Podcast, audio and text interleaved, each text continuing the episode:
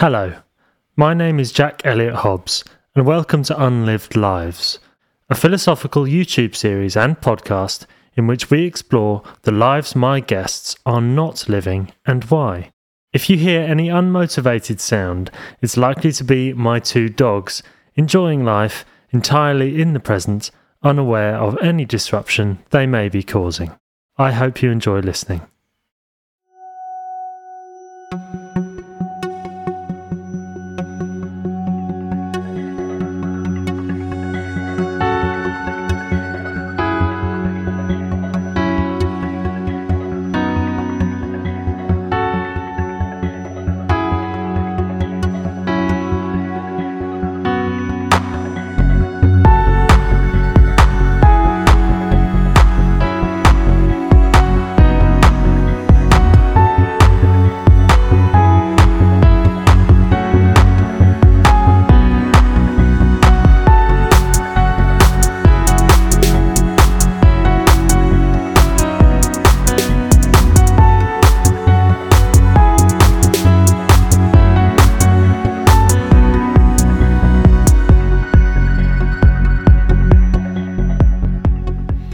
Guest in this episode was born as the third of four boys in Glasgow in 1961. During his childhood, he spent most of his time in the Cub Scouts, swimming or canoeing in the wilds of the Scottish mountains.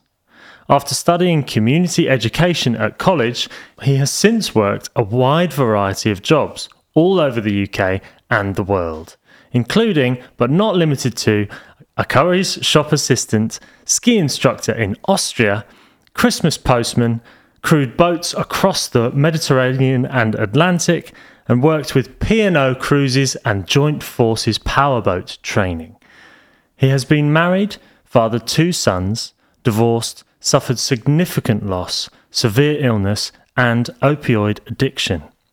Coming out in 1995, he now works with Wandsworth Council and lives with his partner Jonathan in Hertfordshire, where he enjoys the diversity of the city and countryside. Coming out of COVID, lockdown, he wishes to spend time getting fitter again, working on his new old Range Rover purchase and visiting friends and family. Bruce Murdoch, welcome to Unlived Lives. Good morning. Good morning. yes, good morning indeed. Tell me about the Range Rover. Oh, yeah. Well, that was interesting because when you buy things off internet and, and then go, go and see it, um, it's not always what you think. Although, uh, you know, and when it arrived on a Friday night on the back of a lorry in the dark, you think, okay, this is going to be a bit of a challenge. And it is, you know. Um, yeah, I mean, I've, I've uh, well, having sort of driven Range Rovers before, and then you open it up and you think, um, this is not quite you expect, but that's the joys of eBay, I suppose, and, and, and old cars and what people might have done to them in the past. So, yeah, it's the, the, the idea is no, you buy cheaper and hopefully it'll just keep going and slowly you'll put it back together again Okay. and enjoy it. Yeah, enjoyed that process. Have you owned one before? Um, no, I, I've, I've, I've had old cars. Right. Usually they die or fall to bits, literally. So the opposite of what you're hoping for with this yeah, one. so this one is, um, yeah, um, even though it's a Range Rover and, the, and and all the eco people will go, oh, what do you want a big you know, car like that for? It, no, I'm saying, well, you know, it's it's 20 years old, so and and actually all the parts which are coming on a regular basis are, are all recycled. You know, so it's a bit of a recycling project as well. But yeah, Oh, fantastic. so keeping it going, keeping it chugging along. Yeah, amazing. Were you into cars as a kid? No, we didn't have cars as kids. I think there was, there was a couple of neighbours had cars, Right. but they were the exception.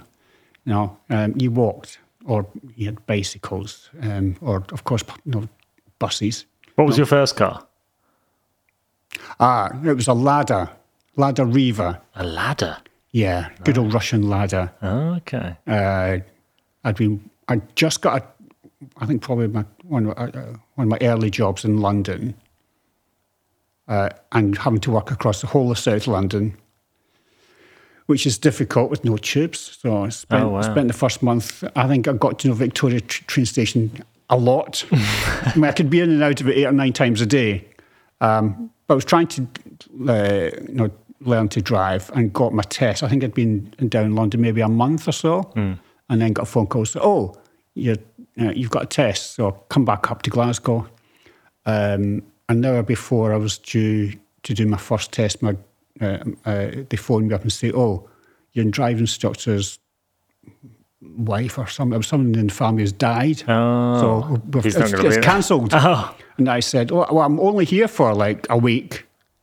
No, because they were saying, "No, it might be a month or so." So you have to do it this week. So they found me a test like two days later, nice. um, and, uh, uh, and and passed my test. Luckily, my brother-in-law at the time um, was a mechanic. He bought a car for 150 pound. he said, "I've got something for you." yeah, um, and it was um, well, it was like bile green with a tan leather roof or leatherette roof. Oh, So- wow. yeah. So we spent, you know, um, I, t- I took some more time off, and I think over the course of probably no, probably no more than ten days. Yeah. No, because he hadn't been a mechanic. We, no, we got it running. We painted it black because you know that's when I learned to do body work in a week. Okay, put it back together again. And good things with Ladas, they come with nuts and bolts. You know, there's no welding. You know, unbolt it, put it back together, and um, and then drove it to London, and that was probably the first time I've ever been on a motorway, which was scary. So, uh, so yeah, What did you, if we were to ask the childhood you what job you wanted to do, what would you say? I didn't know, really. Um, you know, my father worked in shipbuilding, uh, and I was maybe like, I think I was about 16, and uh, I was on holiday, and, uh, and I used to phone home once a week. That was the rule. Phone home once a week. And, uh, and he said to me, Oh, if you want to come back on Monday, there's an interview for to be a, um, an uh, apprenticeship uh, um, electrician in the shipyards. Okay. Do you want to come? Uh, on holiday. It's not in the summertime, nice and sunny. I'm out canoeing, sailing, climbing, kind of stuff. I'm going shipyard, freezing cold in the wintertime, making tea. And uh, uh, no, thank you very much. I'll go back to school. and, and that was the conversation. Right. No, thank you. Bye bye. Um, and actually, I left school and actually I didn't really know what I wanted to do. Hmm. Um, so I mean, a lot of my friends were going off to uni or college or they set up. But actually, I didn't know what to do. Um, I didn't want to go to uni at the time. I, I mean, I'd enjoyed school, but didn't know what to do. Um, Because you were out gallivanting the I Scottish was out, Islands. I was out know. gallivanting all the time, you know, and, and even, but I think even at a very young age, you know, we were allowed to go and do stuff on our own. Yeah. Right, so you could jump on a bus when you were six or seven, Okay. you know, right, as long as you had the money, on you go. Did you spend much time with your brothers? Or your siblings? No, No. no. They were into football and athletics. I did a little bit of athletics, but, uh, you know, generally I just often did my own stuff. No, we did go to Cubs together.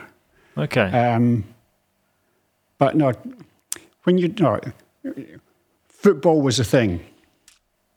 So even joining the boys' brigade, joining stuff, if it's a football club you joined, you know, I wasn't into football.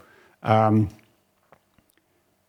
tried to get me into the boys' brigade at, at church, but I was stayed there twenty minutes and then said no, thank you very much, and put my coat on and walked out. right. Not for me. Not for me. It was pouring rain. I just got home and I'm, oh, how'd you go? Oh, no, no, I don't like it. No. And that was okay. And then, Were your parents all right with that? No, they, did they force you into things or did they let you? no, there's there's not much conversation at our house. Um, I mean, the Boys Brigade stuff happened because we were at church. Mum, I, I didn't know, I think you're like six or seven. My mother, I think, was the church secretary. And, uh, and there, was, there was a back corridor between the church and the, the church hall. and the, the magazines were there, and we, we popped down there to pick up. You know, she distributed some magazines locally, and just so happened we bumped into the Boys Brigade captain, and all my mother said was, "Oh, hello, Mister Dobie. This is Bruce. Uh, what what what age have you have to join? Whatever age it was." And uh, oh right, oh you'll come along on Wednesday. Right. No, I wasn't asked, wasn't told. That, uh, that's that's no, that's how we communicate. Okay, I'm, I'm going to Boys Brigade on Wednesday, which was a bit annoyed me because my uh, our auntie Anne, who was actually my mum's friend, you know, came on a Wednesday. Oh, oh, okay, uh, okay. So I was off. Um, so yeah, popped down to church. So I'm like probably seven. Right. you know, and allowed to go out in a, you know, probably a January evening in the pouring wet rain, the pitch black, you know, to walk down to church, which is probably like 20 minutes away on my own, right, and then come back, and that's okay. you know. Wow. You know, because that was what, you know, in the you know, mid 60s, it was okay to do that, you know. Um, I mean, I used to go to school. My, my, my brothers were sort of reluctantly told to take me to school on my first day Right. Although it was only round the corner and you had to cross that dual carriageway.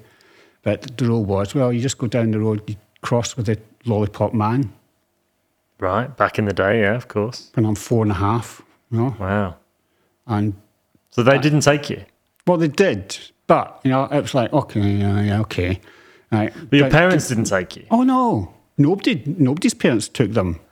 Wow. Okay. I mean, we had there was a girl joined my school or my class when I was I think she was about nine or so, and she'd lived in England before. And she was posh, you know, as far as we were concerned. And her mum used to come and you know bring us Pick to school and, and take us and bring her. And she was probably the she was the only parent that we ever saw. Wow. No, you just went to school yourself. No, you just jumped on buses yourself. Now, if you fell off the back, that was you no, you just got up and on you go. Um, you, you you went in the mess. You went no, you were sent shopping yourself. That's how you got cigarettes, you know, because Oh, you because you'd say, "Oh, I'm buying these cigarettes for my mum." So at ten o'clock, you were smoking. uh, you know, 10, 10 years old, you were smoking in the bushes with a friend across the road. Um, but yeah, so uh, there was there was. Uh, you know, you could go and do stuff on your own. You know, when you were, you know, when you're very young, and you were just trusted to do it. And as long as you came home at the right time, Curfew. you know, you know, you know, you were there. I mean, you were thrown out, at, you know, in because you had long summer holidays, you know, ten weeks. So, you know, we were sort of kicked out of the house at ten o'clock, so my mother could do the cleaning and do whatever she wanted to do. Get out and play, and you know, come back at lunchtime. So on the Um, weekends, yeah. or just any day, just get out. Um, so, like when my, with my brothers going off and playing football, you know, so Saturday for me, it was like, oh, okay, what do I do? So that's when I got into swimming. Right. Um, So was this sort of natural swimming, or, or did you have yeah, a pool? well, we'd been on holiday, and now, so I'm the third son, so uh, I started swimming before the older two. right. I get two shillings for that. you know, and, well, okay. So suddenly we were sent off to swimming lessons when we got back. You know, I think I was seven, um, and we had to go to the next town. Although there was several swimming pools we could go to, um, for some reason my mother chose this, the one in the next town, which we were used to going to. So again, no, that was a bus, you know, and a bit of a walk. Um, and so the three of us were sent off swimming on our own, just go to swimming lessons every Tuesday. Wow. Um, no, they stopped. Um, but I just carried on because I loved it. Um, and so I used to go swimming on the next town on my own for years, you know, from a, from like, usually like seven, eight, know, every Saturday afternoon. wow. off when did that stop? I was f- about 14. Right. I mean, I mean, it, it was odd because I even bought myself a, that annual season ticket Right. for swimming. I was going, I was going so much, um, and although the, a session would normally be forty minutes or so, because I got to know the lifeguards and people, and I would come in like, well, I'd probably get into swimming pool like about twenty to three on a Saturday. I'm still there at half past five. Did you ever do any competitions, or did it ever No, sort of become got, a I, no, I career didn't, I didn't want to do it competitively. I mean, they tried to get me into swimming club, but Right. you know, I don't want to be there at half past six in the morning. Okay. Um, but I did go. I did join the um, uh, the life saving, which was on a Tuesday night. Okay. Know, so So you learned so the life save. you know, bronze medallions, bronze cross. You know, when I'm, I was about twelve. Did you any? You ever do any lifeguarding? Like, Yeah, Right. yeah. Because at those days there was one lifeguard. Right. on it. So, we'd, so it was, it was all Victorian big swimming pools. So you'd have, you know, um, there was a men's pool, the ladies' pool, and then we there was a little training pool at the back. Um, but even though I, mean, I got to know all the staff, and I could go all day in summer holidays. I have been the first person in the pool and stayed all day, and then they would feed me. Oh. They would perfect. insist on me coming out. And, and they'd go up the road to the, the fish and chip shop and like, what do you want? Know, a hamburger supper. Or, you know. And they would like, it's like you have to sit and eat that. You've not eaten all day, have you? You know, okay. But it's like six o'clock at night. I'm going, oh, well, I'm staying, you know, because I've got life saving class tonight. But I'd been there at 10 o'clock in the morning. Um, and they just let me, you just let us know. There was probably there was a few of us, you know, and that just, you know, I mean, I could swim two miles at the time. It's 144 lengths. Bloody hell. Um, and and that was that was fine. That that was my swimming, really. And then of course I had my cubs and stuff during the week. Um, you know, we didn't get much homework really, but you know, you just sort of kept yourself busy. But that was like Saturday afternoons. We just swim and swim, swim. Yeah. You know, do a bit of life, saving. Um, you know, have even at that young age, you know, um, you know, you would, you know, I'd, I'd pulled people out, you know, because I'd be swimming around, and because Tuesday night was, was Tuesday and Thursday nights were busy, you know. Um, I know, and somebody gets cramp and you just happen to be swimming around, you just notice them. You go, oh, guess I'll just nab them, 'em pull them out. out, and just shout, shout across. Go, oh, excuse me, can you pull these people out, please? yeah, yeah, okay, carry on. Um, it, and it was just, you didn't sort of think anything of it was just anything big. You just did it. Hmm. You know, because it happened to you at some point. You know, you're swimming along the middle of this huge big pool and suddenly you get cramp. You're like, oh God, shit, I've got to get out. Hmm. Um, and it's interesting, cause even because I, I, although from Scotland, I, I don't like the cold. And, I, and, and like my body doesn't like the cold. I, I get cold really fast. Oh wow. Okay. No, like so so much so that um, no, I can't get out of the pool Wow. because if the water's that cold and just somebody just goes, oh, I don't like this, um, and actually so just uh, you know climbing up the stairs, I just couldn't get out. You know, so um, and they have jumped. You know, people have jumped into me, even when I was. I think the first time somebody jumped in for me, um, I.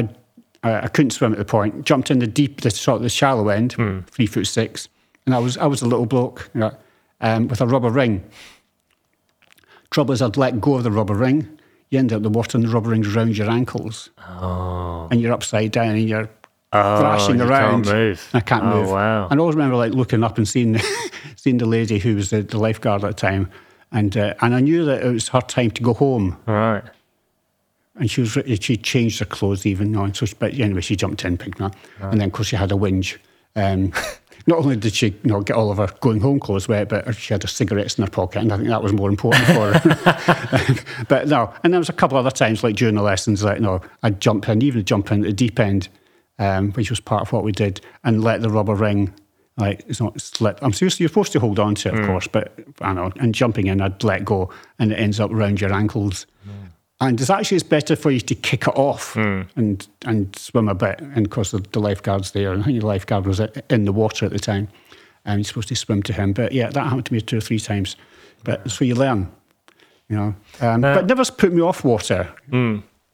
You know, even later, you know, when I, I think I started kayaking at school when I was about fourteen as well. So even like being upside in boats and getting stuck, and you know the potential is there, but it never scared me.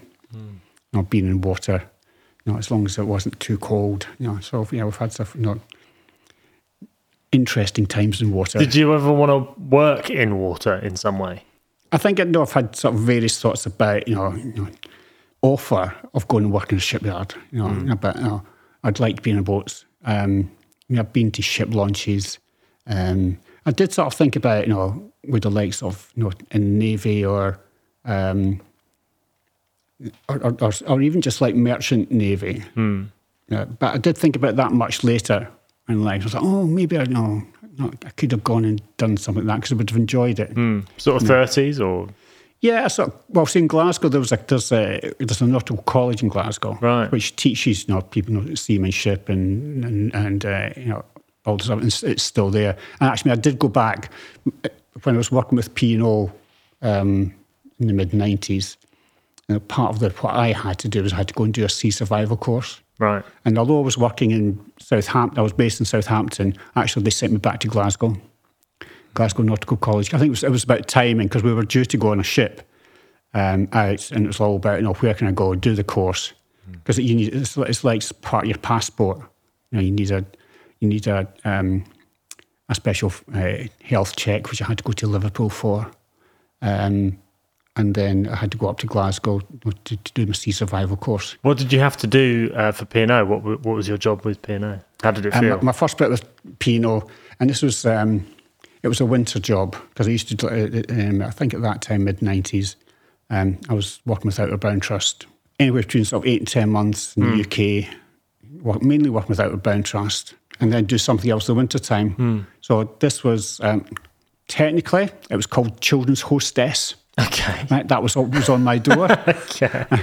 Uh, um, that's what was, was printed on my door. Chili. No, we used to call it the chili hall. So basically, it was no, um, the, the, the, no putting on activities for children on the ship. And there was more and more children going on the ship. Um, but that was everything from babies. So you had a nursery in the evening. you Wow. know, in the in the uh, it was set out like a little hospital. It was actually the old morgue. Um, but we did move the morgue further down in the ship at the, at, the time. Uh, so it was the, the, the Canberra, um, we sort of, you know, sort of a big white ship. Um, so everything about, but you know, lots of lots of under fives, which you know wasn't my thing really. Um, and then sort of older ones, you know, you have to keep them occupied, you know, while their you know, parents you know, enjoy the ship or, or, or go off. Um, so it was, it was quite difficult. I didn't really particularly like it. Right. I think I lasted about six weeks, and we just decided not the job for me. Right. But you know, I didn't particularly like the job, um, but I also didn't particularly like some of the culture on uh, on, on work, working at sea. On Okay. that. Um, what was it like? Uh, for me, it was quite racist. Wow. Okay. Um, and we'd been told because, and it's, and it's still the way, and it's quite common in, in merchant shipping that you different people from different countries do different jobs. You know, it will be the Chinese down the laundry. You know, another Right. ship, you know, uh, you know, the, the the waitresses were were Filipino, um, kitchen staff and, and all the restaurant staff were Indian. You know, um, and and some of it's historic historical where P and O recruited people from you know, you know Around the world. around the world to Yeah. do different jobs. I mean, they still have a uh, you know a recruitment uh, place in Calcutta. Hmm. You know, so and, and people will hand jobs down from father to son, mother to you know, um, you know, to daughter, um, and because, of course they're getting paid much more than they would be back in their own countries. Um, and I, I just didn't like that. Now you have had uh, lots of different jobs from from what you've told me. Who's the best boss you've ever had? Ah, Best boss. Interestingly, um, just after I got married, and I was still at, I, I was still doing my course in Glasgow at uni, and uh, I did some. I started doing some sort of uh, summer work on a uh, on an estate, and the boss was uh, he just he was just a retired colonel at the MOD, um, and uh, he was a he was a copper basically. Mm.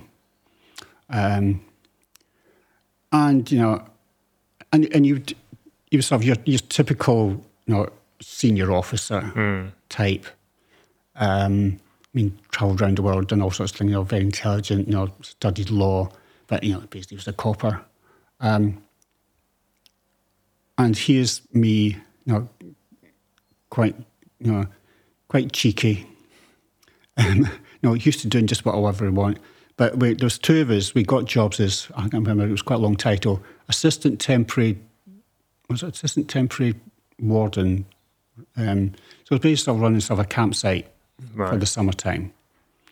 There's cadets, Cub Scouts. Well, me, well, it was, it was a scout site, but you know, um, but there's lots of other people could come and use it. So any sort of you know community organisation could come and use it. You know, so it was, it was quite busy. Can you remember his name? Jack Jack. and uh, It's a good name. but it was yeah. uh, but we had to like keep him in. the- We found that he was very good at organising things, very good with paperwork. That's fine. Keep him in the office, um, and let uh, the other guy George and I like you know go and do the stuff outside. So, and and basically, I mean, the statement at the time was uh, I think it was a uh, it was losing money, about 10 grand a year. And Jack me told basically, no, can you get this to break even? Um, I think he was given like a couple of years to do that.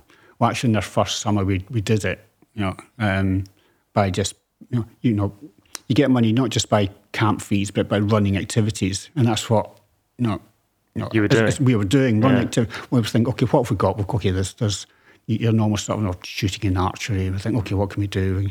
you know, and just looking around the site, which is about you know 125 acres, hmm. what can we do that we can do an activity that you know will bring money in, you know, get the shop better organised. Um, that was um, his, his, his wife uh, Norma. That was her responsibility of running the shop. But you know, obviously we helped, as well as keeping the site, you know, functioning. You know, buildings going, um, looking after them. Um, you know, you know, and just sort of you know, the maintenance of the estate as well. Um, you know, I mean, I had learnt really to.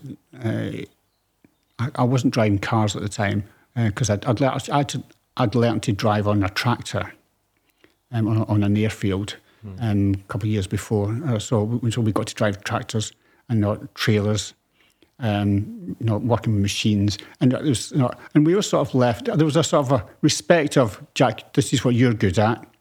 If we want some, if we want some muscle because he was big, uh, then we'll call on you. But just leave us to do the stuff outside. Right. Right. We'll go do all, go and do all the mucky stuff. We'll work with the kids, um, you know, and, and, and organise things out there. Um, you know, I mean, it was twelve hour days, you know. So I did one summer, went back to college, you know, between getting married as well, um, and then it, when I'd finished the course, I, I, I think I'd done some work at Easter, and I said to them, "Oh, can I come back?" And he said, "Oh, do you want to go and do a proper job?" I said, "Oh, I don't know what I want to go and do." Um, he said, "But you're you're married." I'm going, "Yeah, I know, but you know." So um, I went back, Okay. supposedly just for the summer, and stayed. Um, with a little flat above the office, um, and, and basically, like he and I sort of ran the estate over the winter time Okay. like doing all the maintenance and working with you know, the, the, the local uh, local businessmen, um, you know, local farmers. You know, um, you know, you would. You know, uh, I mean, town was six miles away.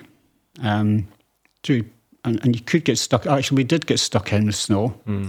Um, you know, and, and you just sort of you know, get to know people locally um, who help out, and and you help them out.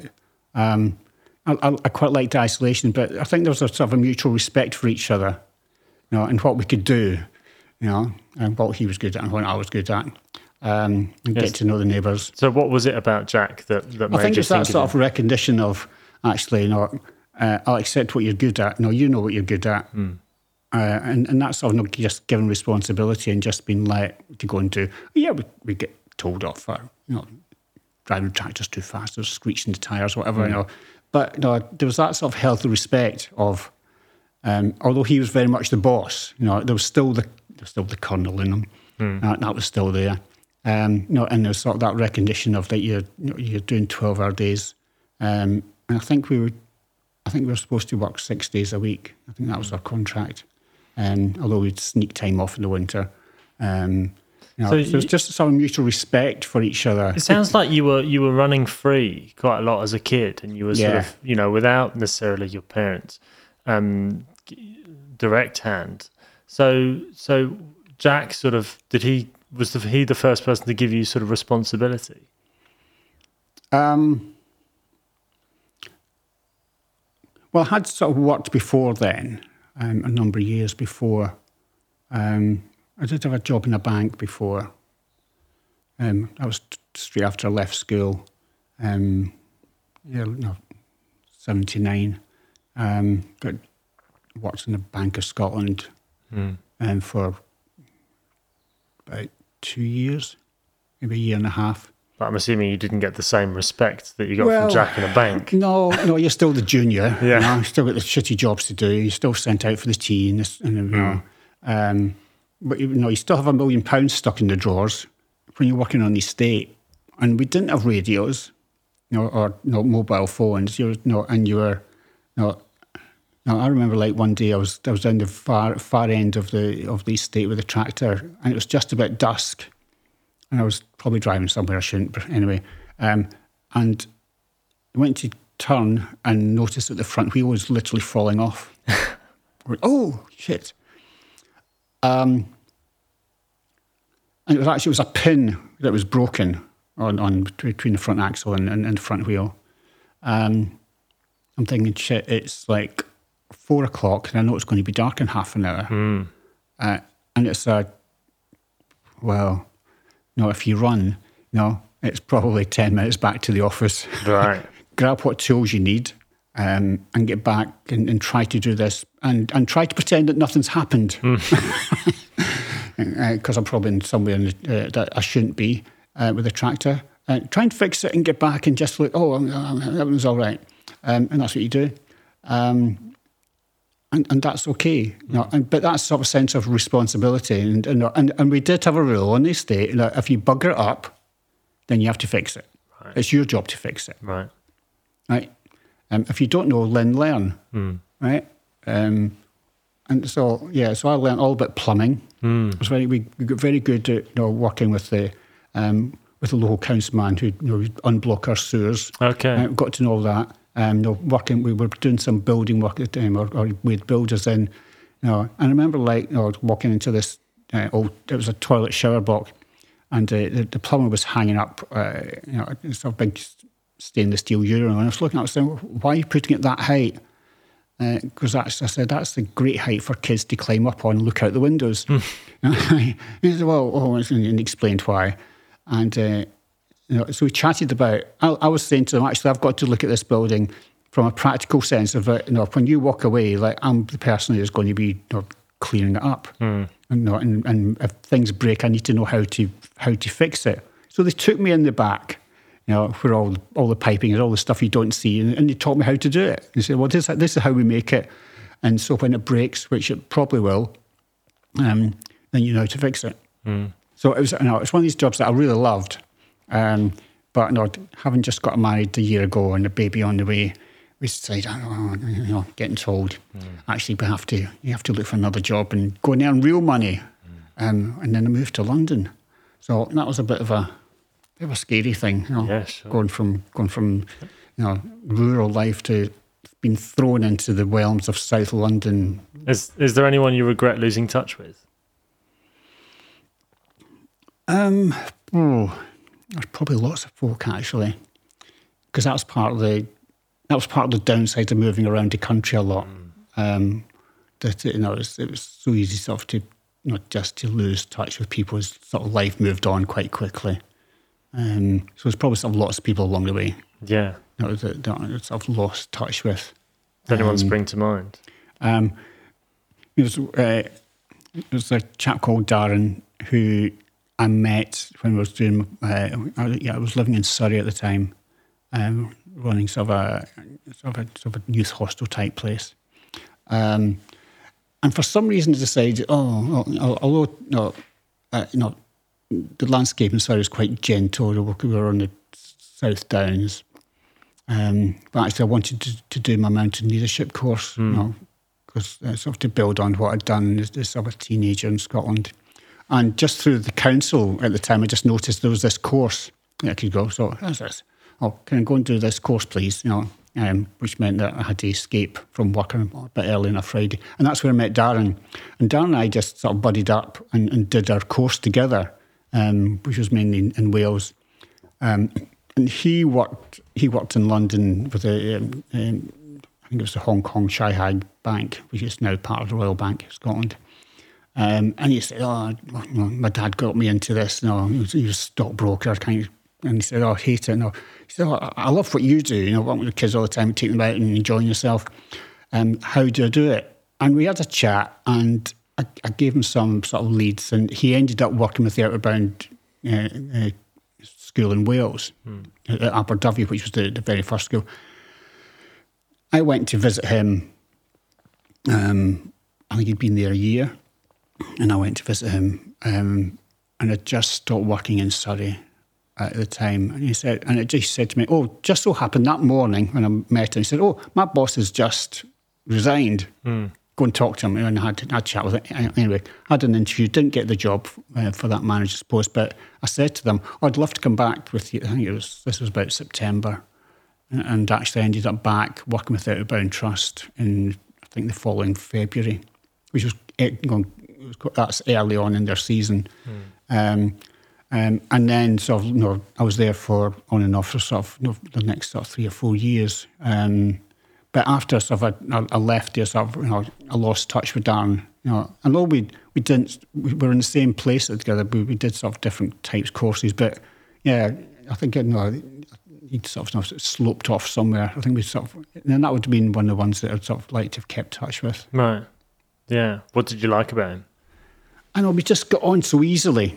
You know, I think we had the sort of the, you know, we want the, sort of the same determination of we want to get things done, mm. but you know, we're still cheeky enough um, to enjoy it along the way. To enjoy that. I mean, we were when we were doing our, our I think we were doing our exam, and um, and that was in the Lake District, um, and we'd done this before. Uh, that you know you you've got a route to go, not through the mountains, and the weather was appalling. Um, it didn't help the fact we'd slept in in the morning because we should have been the first team away, and we actually we were the last. We actually woke up and there was nobody else there. um, oh, okay. I mean, okay, we knew where we wanted, uh, we needed to go. And usually, what would happen is the you know, the, examiners would just casually, it just seems, know, come down and bump into you mm. and go, "Oh, hello, how are you, Jack? You know, how are you getting on? What you been doing? Or tell us about your navigation or whatever." And they might give you a test to do, mm. like, "Oh, let's go and just do a bit, a little abseiling over here, mm. or let's do a little sort of first aid thing over here." Now, it happened so happened that that happened to us, and uh, and and somebody said uh, we'd bumped into somebody. Um, who'd been with us for an hour, and they, and they said to us, "Oh, we need to do the abseiling bit." You know, and this is abseiling, so you got so you're only using ropes. You're not using any other equipment. You know, so it's, it's, uh, and you're supposed to know how to do it. Mm and because it's not a rock climbing course, right? So it's, it's, just a safety thing. Now it was pouring with rain, we were a bit miserable, and we just said, "Oh, we did it with so and so yesterday." You know, and we just knew us both us to ourselves, you know, we've got away with this before, so let's try it again. Now they could have said, "Actually, we we know you didn't," know, but somehow they believed us, and on we went. And uh, there was a couple of times we did, and, and Dan and I would just like, it was just like so easily, we just like settled this thing, you know, and that was and that was that. Um, you know, I mean, the, we, I think in the same same weekend, we, we were camping, and you know, they'll come round and and they want to know what you've been eating, you know, how you're cooking, you know, and looking after. And um, the chap sort of stuck his head in the door of our little tent and said, How you doing? Or, what have you had to eat? And we said, Well, we've had uh, real potatoes, steak, and you know, veg and whatever pudding we had. You know, and would you like a glass of wine? we sort of looked at us and said, because usually we'd get all like dried food and dehydrated mm. stuff because it's much lighter. And we went, you went, What, you've carried all this stuff? And went, Yeah said, well, like, we're going to be in this tent for however many hours, like, you know, overnight because it's you know, time of year it is. You know, so we're quite happy to carry all this stuff because we're not eating crap, dehydrated, mm. smelly food. You know, you know, and would you like a glass of wine, please? You know, and and and, no, and we and, and that was or we would just like agree that's what we're going to do. Mm. You know, so we, we, he was. I think you know, Dan had the same attitude as me. He's like, no, it's okay to do unconventional stuff and get away and see if you can get away with it. Right. Right. And uh, and just carry on. Um, you know, we're not putting anybody in danger. Mm. We don't think. Maybe just ourselves. Um, you know, you might say, "Oh, we're cheating." Well, yeah, but you know, you get away with it. You know, and actually, you know, somebody could quite easily say to us, "No, it's, it's not difficult to check off if we've done abseiling the day before. You just ask your other instructors, for God's sake, you know. You know, and if you want us to do it, you know, we'll do it." Um, because you know, you know, we we knew what we were doing. Hmm. You know, um, I, I, no, I think we, we, we both had sort of you know, a lot of experience before. I mean, I think the difference was that you know, I'd been working with young people for years before Dan hadn't had that experience. Um, but actually, you know, he, he, I think he, he went and did um, sports science afterwards um, and get into it, but he liked it. You know, he, he was quite natural at doing it. And I think, so, and we sort of, we, we both, I think we sort of both found our niche of what we like to do. And I think it was something that I wanted to do when I was younger, but I just didn't know how to get into it. Mm. I mean, the, the job that we were doing in Surrey, we just like running a town. It was a, a, place, it was an old Victorian school where like, you know, schools would come every week and, do, and you do the thing with them. Um, you know, you take them around, you know, the primary schools, you take around all, all the historic stuff. You don't go pond dipping or whatever, all that kind of stuff.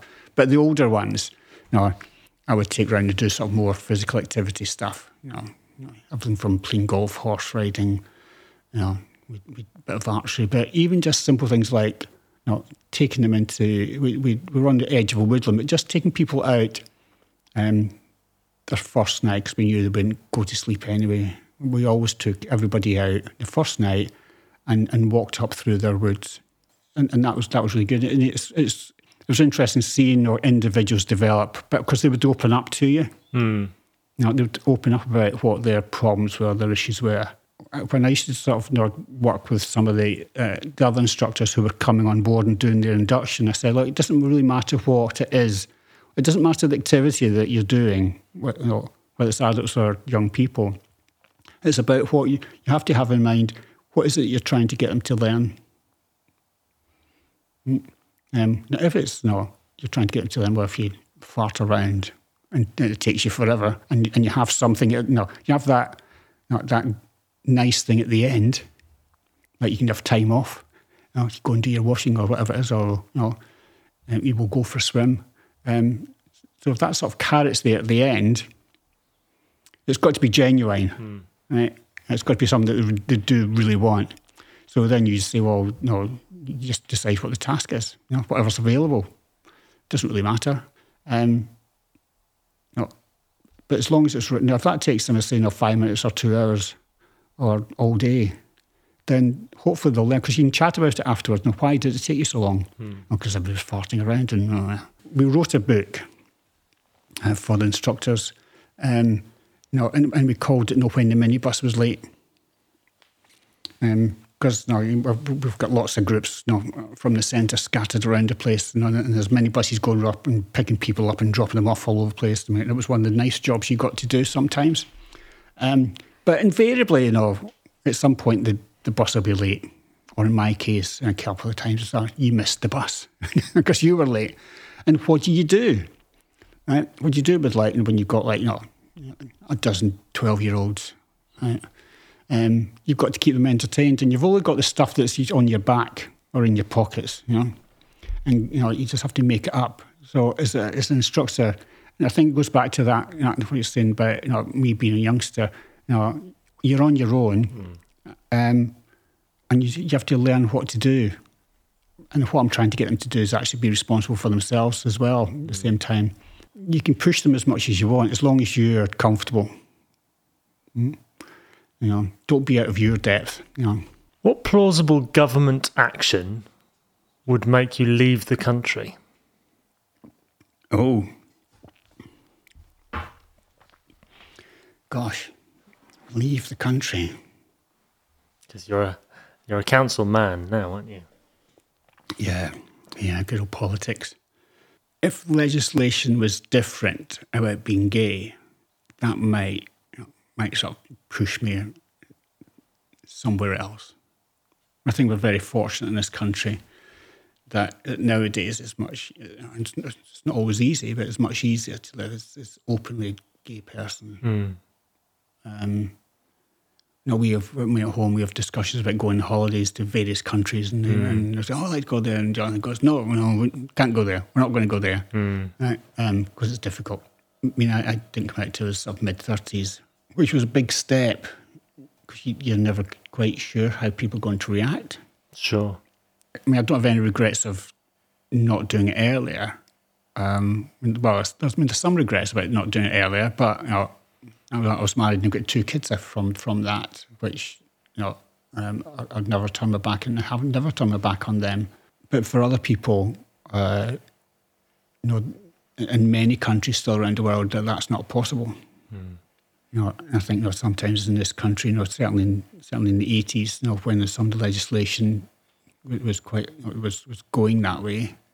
Did people react in the way you'd feared, or was it different? How different was their reaction to what you thought might happen? I think it's a case of you don't know how people are going to react to it, and you hope mean, you, you, you hope that um, people re- react positively to it.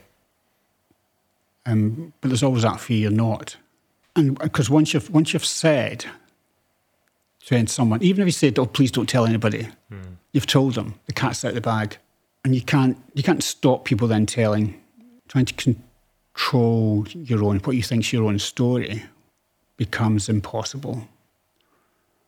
You know, and and because you know, the way society is, and there's lots of mixed feelings about it.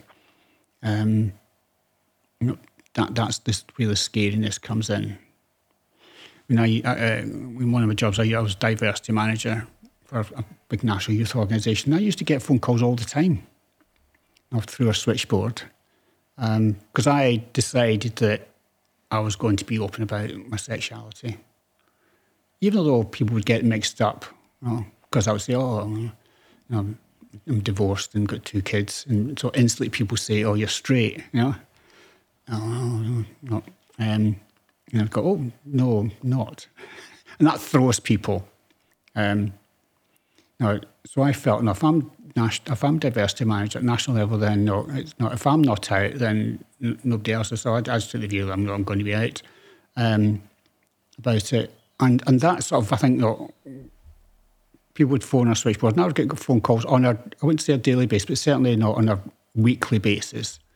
You know, that people were having problems, you know, uh, you know as, as volunteers within an organisation, saying, I don't know what to do, you know, or I've got this problem, um, I'm getting, I'm being thrown out, I'm being stopped doing X. Um, I would get even people's wives would phone me up and say, "Oh, last night my, my husband said he was transvestite, and he's going, he wants to go to a scout meeting dressed up.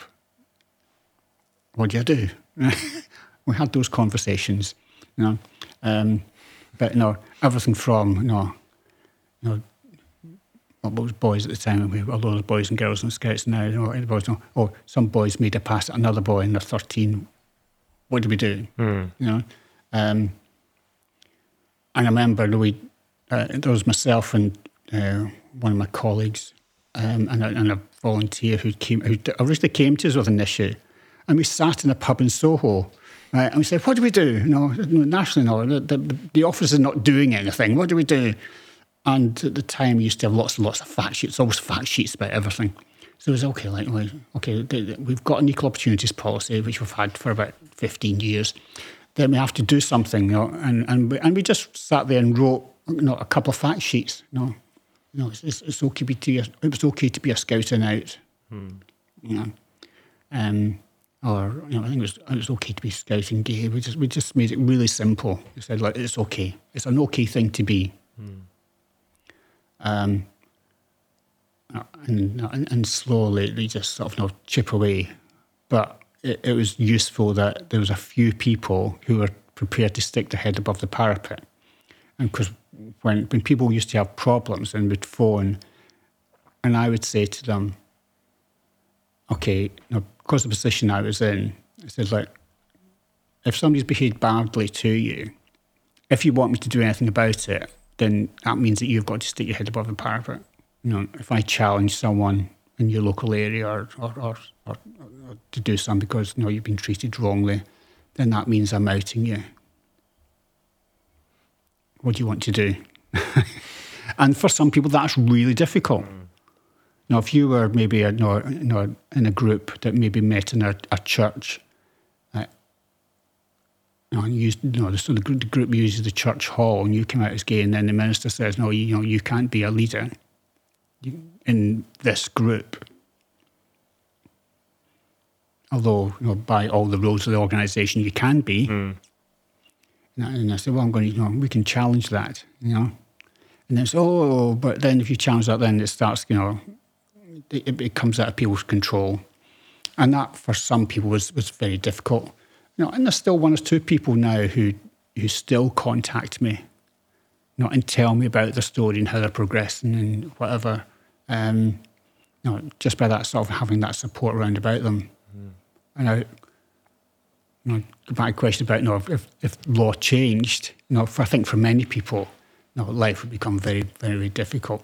You know, you know of where where we've got to now in the UK and on those issues you know, is is you know, far more liberal than many other places around the world. You know, so you know, to some extent, we're quite lucky in, in that respect. Um, not to say it's perfect. Um, you know, all the sort of you know, current issues about trans people, you know, it's going through. You know, and I'm sure there'll be sort of more issues going through, but those those issues are still there. Um, you know, and it's, it's sort of very ingrained with people some of those attitudes. And when you get a country like ours, which is quite multicultural, um, but even sort of generationally, you know, there's differences. Um, you know, when I came out, you know, and I was living the, majority of the time in Wales, in a little village, and I'm going, oh, I'm a little, I'm, I'm the only gay in the village.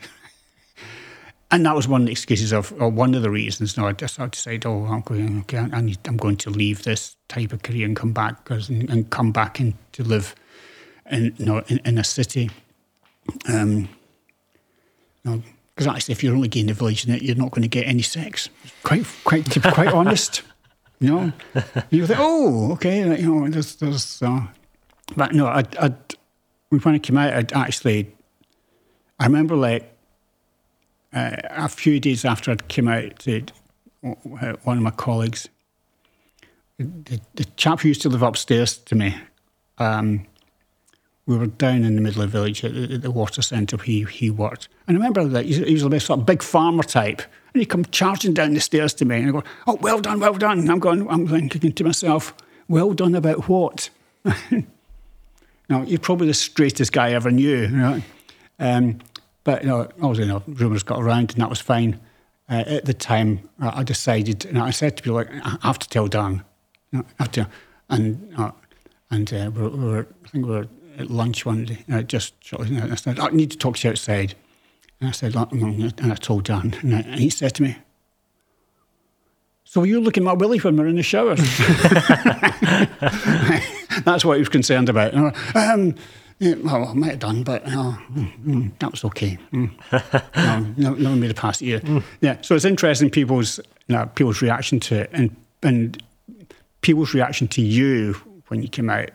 Um, you know, I, I, was fortunate that you know my experience was, although I was really worried about it, was, was very positive. Mm.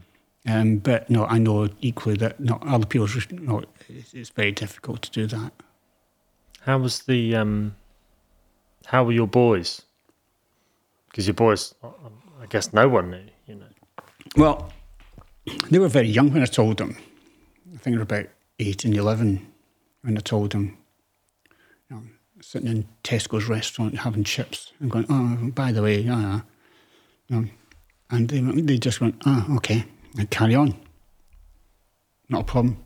And then, like, and over the years, you know, um, I mean, although they, they lived with their mum and I was, they lived with their mother in Glasgow and I was sort of dashing around different parts of the UK or, or abroad. You know, when I started to sort of settle down and have relationships, you know, they would meet that person and it was, it was never an issue. Mm. You know, they got very close to many of them. Um, I mean, I mean, uh, I've been seeing a chap, Bren, for about six months, and and you know, very suddenly he passed away. Um, and I phoned him up and said oh, they'd met Bren um, just a few months earlier. Um, but out of the blue, you know, they just, you know, of their own vocation, just flew down because they wanted to be with me. Mm. And that was really touching. Um, I mean, I think I'd only been with Bren for about six months or so. But no, because they'd met him, you know, and they and they, and they just thought, no, this is dad, and this is this is part of his life. So actually, it's never been an issue, mm. um, you know, you know, to them at all. I mean, what they're being told you know, at the other end with their mother, I don't have no idea. Um, you know, it was interesting because sometimes I would go up to Glasgow and you know, and see them over the weekend. You know, and, and part of their life when they were young was that we would, we would go to you know we would go to mass, we would go to you know, Sunday mass, in good old Catholic church. One of the priests uh, had been ill for a long time, so one of the retired priests, good old Irish, you know, hell and brimstone type, you know, every I think every time I was there, you know, you know, it'd be going about you know, not how bad you know, being gay was. And eventually, I remember like you know, my oldest son Graham eventually just saying, "No, no I don't want to go to mass," mm. because what he was hearing about about me, you know, uh, you know, and what his experience of someone as being gay was two different things, and mm. you know, it's just you know, I don't like what they're saying. Sure. Well, that's um, yeah. So they, they just made their own decision about that. So that's of lived experience that they were having with me, their dad, and to put that into context, so if, if about ten percent of the population is gay, then the, the research at the time was saying that only about ten percent of of gay men had were parents. Wow. You know, um, so I always took the view that you know, you know, I was in a lucky position. Mm. Because um, although we, we I split up from my wife you know, when, the, when the boys were very young, you know, I decided that you know, regardless of the relationship between my wife and I, you know, that I wanted to continue the relationship with them as, as much as I could. Although it was difficult because I was traveling around, you know, moving house, you know, um, living in tents, you know, has been my house. And you know, but you know, he's had to work at it. You know, and you think, okay, like, by the time they get to eighteen or so, that you know, they can decide what they want to do, mm. if they want anything to do with me or not. Um, you know, and you can't. You know, I couldn't get to them in all the occasions that you know I wanted to. So you know, I missed all the you know the school plays and things like that. I said, oh, I'll try and get there if I want to, if, or if I can. You know, um, and that became that, that was difficult for them because they would say, "Oh, no, Daddy, Daddy can't come," mm. or "No, Daddy didn't come to this," and no, that that became a problem with them, with one of the boys when they're sort of you know, in sort of primary school.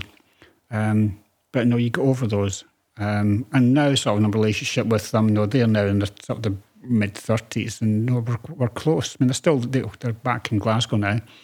No, um, but no, we still chat and we still go on holidays. No, no, and, and they want to they want to have that relationship. Mm which is important.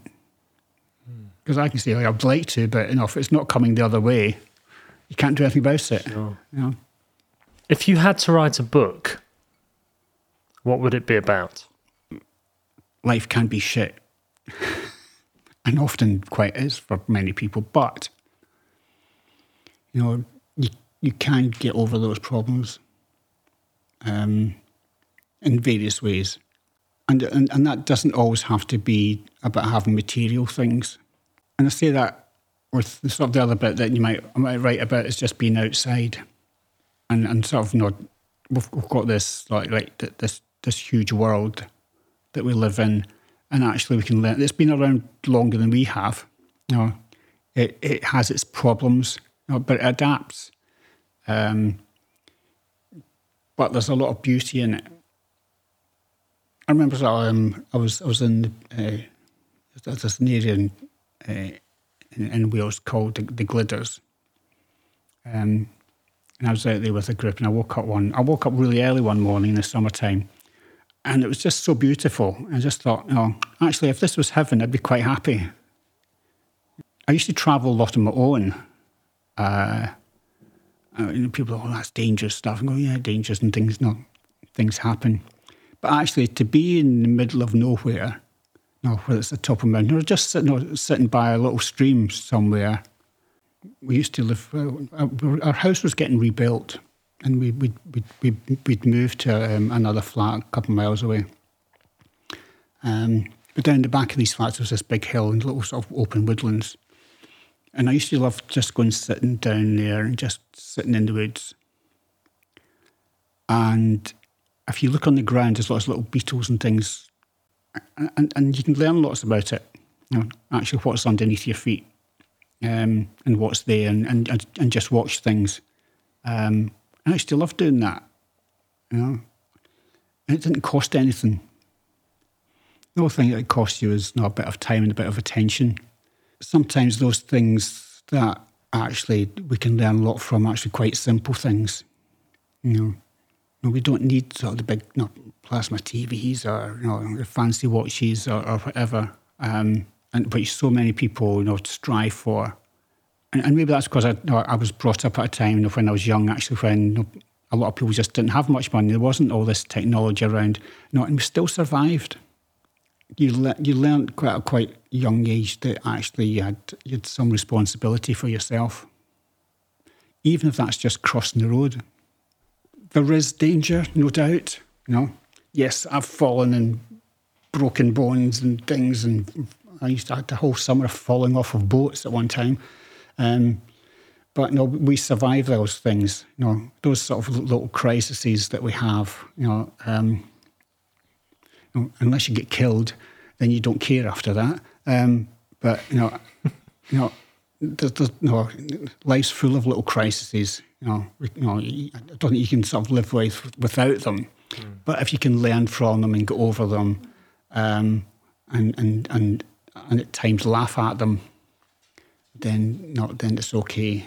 You know, and actually you quite you know, have quite you know, quite an enjoyable little life and, and stories to tell your grandchildren. That, you know, um, I was told off one day from my kids from climbing a tree, you know, because there was a kite stuck in the tree, and I'm I'll just go and climb up it.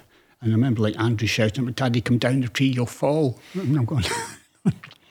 and I thought that was quite ironic, actually. Mm. Mm. Absolutely, absolutely.